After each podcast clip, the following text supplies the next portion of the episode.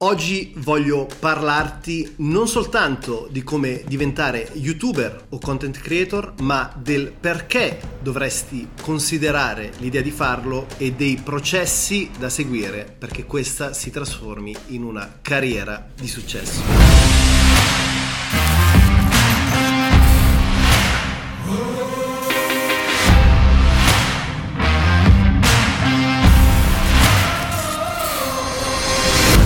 Ciao ragazzi, ciao a tutti e bentornati qui sul canale. Oggi voglio affrontare il video in una maniera un po' insolita. Infatti voglio parlarti non solo delle modalità, dei processi e del perché dovresti considerare l'idea di aprire un canale YouTube o comunque avere un piano di social media creation a prescindere da quale sia la tua professione, ma voglio farlo in una maniera un po' più colloquiale. Mi piacerebbe strutturare il video rispondendo a delle domande frequenti che mi fate qui sul canale o in DM su Instagram, quindi cercheremo di rendere tutto molto più informale ma al contempo di estremo valore. Se non dovessi conoscermi, il mio nome è Giuliano Di Paolo, sono un creator professionista e la mia passione all'interno di questo canale è quella di fornirti strumenti, strategie, mindset per ottimizzare il tuo potenziale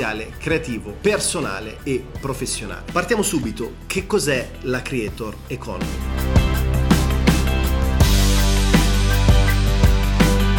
È l'economia della passione dove tu vai a condividere online i tuoi talenti e le tue passioni in cambio di attenzione. Si stima che nel mondo ci siano oltre 50 milioni di creators e che più del 30% dei bambini e adolescenti nei paesi industrializzati aspirino a diventare youtuber, tiktoker e via dicendo. Ma è questa soltanto un'ambizione, un'aspirazione per bambini bambini ed adolescenti, consideriamo che 3 milioni di creator vengono considerati creator professionisti e guadagnano in media tra i 100.000 e i 300.000 dollari l'anno. Questo vuol dire che abbiamo punte di creator che guadagnano oltre i 5 milioni di dollari l'anno e creator molto più modesti che hanno stipendi che si aggirano intorno ai 30.000 dollari l'anno. Considera che le aziende nel 2020 hanno investito oltre 10 10 miliardi di dollari in campagne di influencer marketing. Ma che cosa fa un creator nello specifico?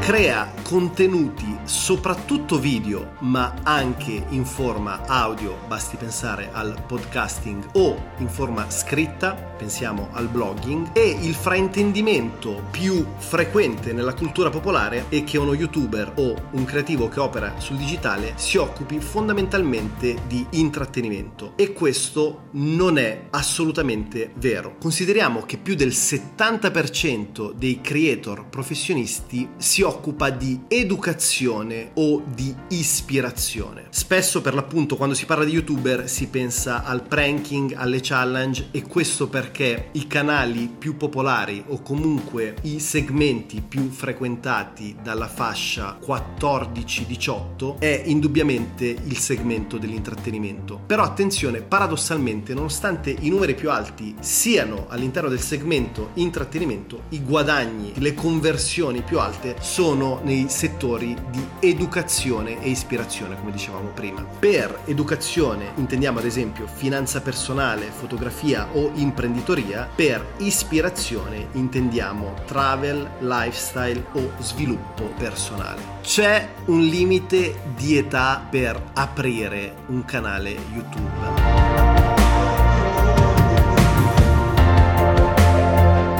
Assolutamente no, è ovvio che dipenda tantissimo dal segmento di riferimento, ma ci sono casi emblematici di youtuber o comunque di creator di successo che hanno iniziato dopo i 30 o 40 anni di età. E ti faccio degli esempi come Brandon Burchard che si occupa di crescita personale, Casey Neistat che è uno probabilmente dei vlogger più popolari su YouTube, Gary Vee che è un imprenditore e business coach notch di fama internazionale, ma possiamo parlare anche di super celebrity come Alicia Keys che ha aperto un canale YouTube non da molto e di Will Smith che invece ha aperto il canale YouTube pochi anni fa. Questo perché? Perché la sua carriera era in leggero declino, quindi aveva meno attenzione del pubblico, avendo aperto un canale YouTube dove tra l'altro parla un po' di tutto, dalla crescita personale fino al vlogging per arrivare alla daily life, al travel o comunque a dei backstage riguardo i lavori che fa come musicista o come attore. Questo suo switch di carriera, quindi questo suo investimento nella creazione di un personal brand nel digital lo ha fatto riscoprire e riamare dal grande pubblico, tant'è vero che negli ultimi anni sta lavorando come un folle sia in ambito cinematografico sia in ambito musicale. Tra l'altro mi viene in mente un episodio molto interessante di un'intervista che fece con Casey Neistat,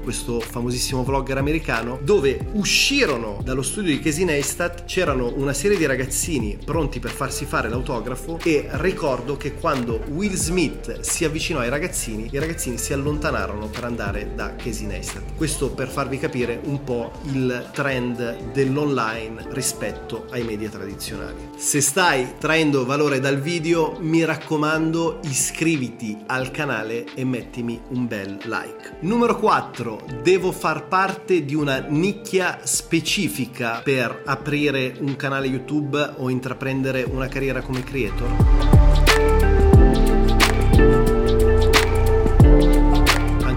Assolutamente no, ci sono sicuramente nicchie più frequentate e più redditizie se vogliamo come fotografia, tecnologia, travel, lifestyle, ma è altrettanto vero che far parte di una nicchia minore ti permette di emergere più facilmente. Questo perché? Perché ovviamente se la nicchia è minore vuol dire che è anche minore la concorrenza. Tra l'altro una cosa molto importante è che dobbiamo considerare che YouTube non è un fine ma è un tramite. Quindi se sono un meccanico, se sono un pasticcere, se mi occupo di filosofia, se mi occupo di bulloni o qualsiasi altra cosa mi venga in mente, YouTube, il blogging o il podcasting sono dei tramiti per amplificare il mio messaggio. Quindi devo utilizzare lo strumento social come un mezzo di amplificazione di quello che è il mio prodotto, servizio o brand. Numero 5. È vero che con un numero maggiore di visualizzazioni e iscritti ottengo guadagni maggiori?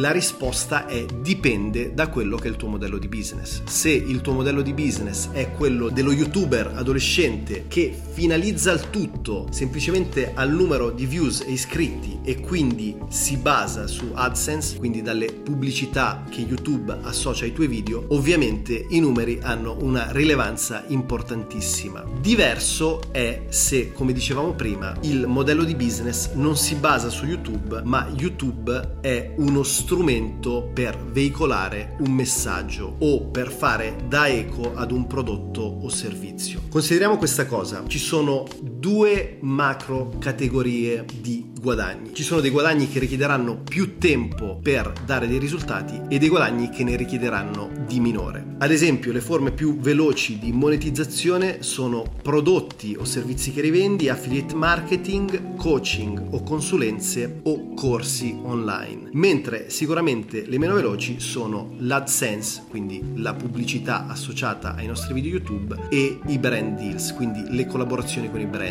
Ovviamente più il mio canale sarà grande, più avrò possibilità di collaborare con dei brand. Però anche questo è parzialmente vero, perché considerate che ad esempio il mio canale è piuttosto piccolo, soprattutto relazionato a canali molto più grandi e che ci sono da molto più tempo, ma nonostante questo avere una specializzazione verticale in un segmento come nel mio caso content creation, fotografia, filmmaking mi permette a volte di avere delle collaborazioni estremamente redditizie a prescindere dal numero di iscritti. Numero 6. Quali sono le competenze che un creator dovrebbe avere?